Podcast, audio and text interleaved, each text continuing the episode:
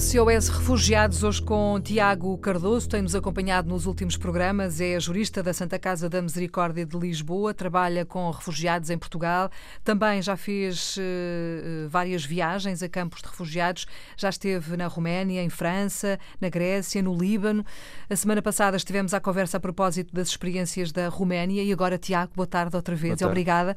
Gostava de entrar consigo num campo de refugiados, por exemplo, na Grécia, que é talvez uma realidade mais mais próxima da nossa, uma realidade que nós conhecemos ainda que, enfim, mal. Um, tentar perceber o que é que encontrou, o que é que por lá fez, que mundo é aquele? Boa tarde. Um, eu na Grécia tive em três campos de refugiados. Uh, dois em território continental, que são Ritsona e Onofita, hum. e depois trabalhei, numa segunda vez que nos desloquei à Grécia, no campo de refugiados de Mória, apesar de nunca ter entrado em Mória, uh, trabalhamos, trabalhámos numa, numa, numa, num espaço dedicado às crianças ao lado do, do campo de refugiados de Moria. Em Ionofita e em Ritsona, uh, em Ionofita eu encontrei uma coisa surpreendente, que foi uh, todos os dias que lá ia, o campo tinha altifalantes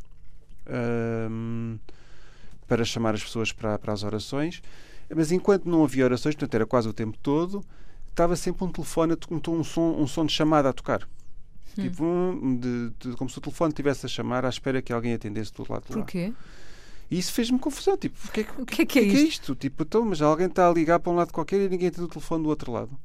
E depois é que eu, tendo perguntado, percebi. Hum, estava uh, uh, aquelas pessoas estavam a ligar para as, para as Nações Unidas e estavam à espera que lhes atendesse o telefone. Hum. Uh, o telefone, uh, enquanto eu lá estive, nunca ninguém atendeu. Uh, portanto, aquelas pessoas tiveram sempre, tiveram, passavam dias e dias a ligar para as, para as Nações Unidas, para o Serviço das Nações Unidas, a fazer perguntas sobre os seus pedidos de reinstalação, provavelmente, e esse telefone nunca foi atendido. O que é estranho, não é? É estranho. é muito estranho. É incompreensível. Mais Sim. do que estranho, é incompreensível é uma, é uma sensação de, de desespero total. Quer dizer, nós ficamos ali tipo, então, mas eh, não é suposto, estas, não é suposto o telefone ser atendido do lado de lá. Pois, será que não estava correto o número? Não sei, não vou, não vou pensar nisso. Claro, mas, mas é estranho. Uh, não vou pensar que o telefone não estava, o número de telefone não estava correto. Vou pensar que alguém devia ter atendido e não atendeu. Alguma coisa uh, de mal está a acontecer, não é? Alguma coisa está de errado, a acontecer. Alguma coisa de, de errado, está exatamente. a acontecer. Uh, porque deviam ter atendido o telefone. Tirando isso. Tirando isso, no campo de Ritsona, a primeira impressão que eu, que eu fiquei foi. Uma coisa que me fez confusão quando eu cheguei foi. O campo de Ritsona era, estava baseado, estava situado ao lado de uma base militar aérea muito próxima. Hum. E sempre que os aviões faziam exercícios aéreos mais perto do solo, as crianças largavam-se a fugir. Largavam tudo o que estavam a fazer e estavam claro. a berrar e, lar... e começavam a fugir. Claro. Eu, a primeira vez que assisti a isto, fiquei impressionado, porque achei tipo, mas o que é que está a acontecer? Tipo, é só um avião. Uh, para uh, si, para, para elas mim. não. Uh, quer dizer, eu não, nunca, não tenho nenhuma associação de uma presença de um avião, claro. de um barulho de um avião, a não ser vai levantar voo ou vai aterrar. E gostava de ir ali, não é? E gostava de ir ali, exatamente, exatamente nem, que fosse, nem que fosse para Faro. Exatamente. Uh, para elas é um cenário diferente. Para elas é um cenário diferente. É e eu nunca tinha percebido isso. E, portanto, quando, quando, quando assisti a isto, percebi estas jacaretas estão a fugir porque associam a presença de um avião a, um, a, a ataques. A bombardeamentos, E a é? bombardeamentos. Claro. Uh, e, e, ficavam completamente em pânico. Uh, a história que mais me marcou na, na minha primeira presença na, na Grécia foi uh, uma, um, o meu relacionamento com um rapaz que estava sozinho, chamado, ele chama-se Yuri, está neste momento na Suécia. Uh, ele tinha na altura 11, 12 anos. Ele estava sem pais, uh, sem nenhum familiar, tinha estado na Turquia a trabalhar durante uns tempos numa cozinha, num restaurante onde trabalhava e dormia, hum. para conseguir juntar dinheiro para pagar a um traficante para metê-lo num barco e trazê-lo para a Grécia. Nós demos muito bem, eh, brincávamos muito um com o outro, mas sempre que ele me via, fazia um gesto de, de, uma, de uma metralhadora nas mãos e, e disparava e fazia I kill you, I kill you. Uh, e aquilo fazia-me confusão. Todos os miúdos brincam às guerras. Às... Quantos anos, mais ou menos? 12 anos. 12. Uh, todos os miúdos brincam às guerras, brincam às, às pistolas. Mas um miúdo que vinha de um cenário de guerra, aquilo fazia-me confusão. E eu dizia-lhe sempre: Ó oh, Yuri, porquê é que tu, em vez de dizeres-me I kill you ou mato-te, não dizes I'll hug you e vais e dás-me um abraço? Uh, e ele nunca fez isso o tempo todo que eu estive lá, até no dia em que eu me vinha embora, o Yuri percebeu que eu me estava a despedir das pessoas, até porque eu estava a chorar e estava-me a despedir das pessoas. Uh, e ele vem ter comigo e diz-me: Por favor, não me abandones, por favor, não te vás embora, por favor, fica comigo. Tu sabes que eu não tenho mais ninguém, eu preciso de alguém que tome conta de mim.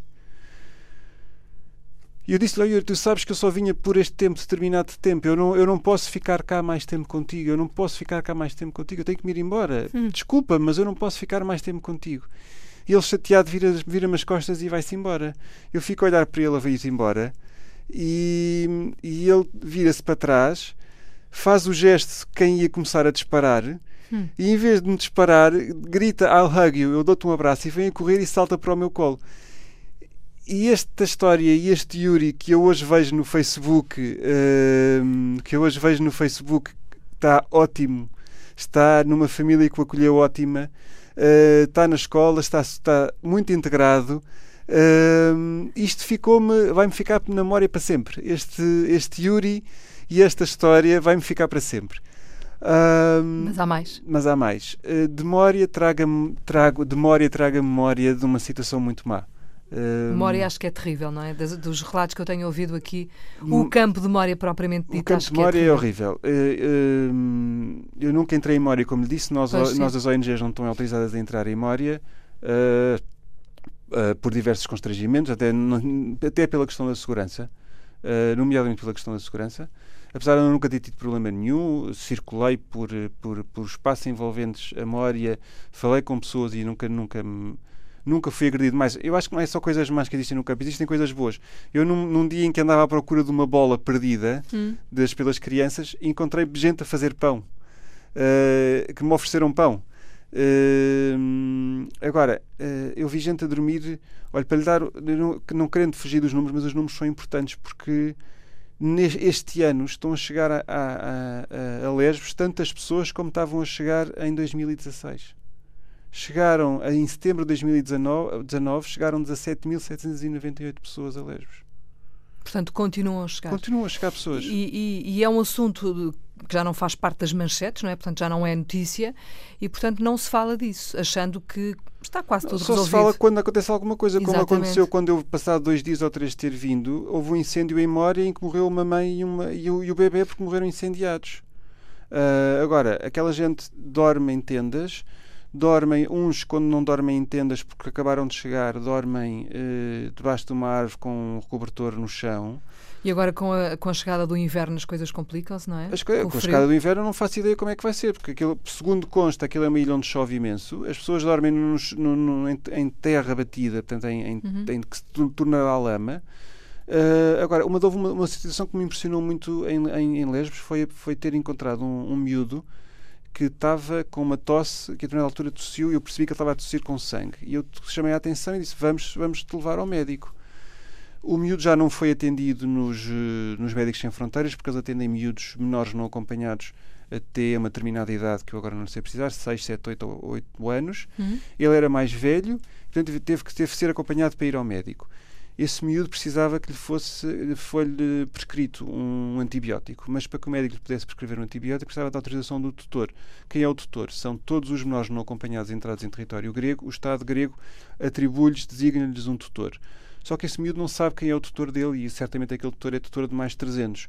Não sabe quem é, não sabe o nome, não tem o contacto, não sabe onde mora. Mas era suposto saber ou não? Portanto, era suposto saber. Pois. Agora, sem isto tudo, o miúdo não vai tomar o antibiótico, vai certamente piorar, espero, espero eu que não, vai certamente chegar ao inverno, vai ter uma pneumonia e vai morrer. Hum. E ninguém sabe, e ninguém fala disso. E, e é ninguém menos, sabe, é ninguém, menos uma, é pessoa, menos uma pessoa e pronto. Uh, um, e é esta forma uh, leve com que nós tratamos os números que me faz confusão. E é, é, é, esta história, são estas histórias que fazem com que este trabalho seja, um, por um lado, necessário, por outro lado, também muito apelativo, não é? Porque há muito para fazer, há muito para, para escrever e para, para estudar sobre isto. E voltamos ao, ao ponto inicial da nossa conversa, que é a tese de doutoramento que o Tiago Cardoso está a fazer. Tiago, eh, eu só posso agradecer-lhe o facto de ter vindo à Antena 1. Há certamente mais histórias, mas um dia desses vamos partilhá-las aqui também. Quando quiser, a porta está aberta na Antena 1. Muito sempre obrigado. à segunda-feira, SOS Refugiados, hoje com Tiago Cardoso, é jurista da Santa Casa da Misericórdia de Lisboa. Obrigada por ter Muito vindo. obrigado.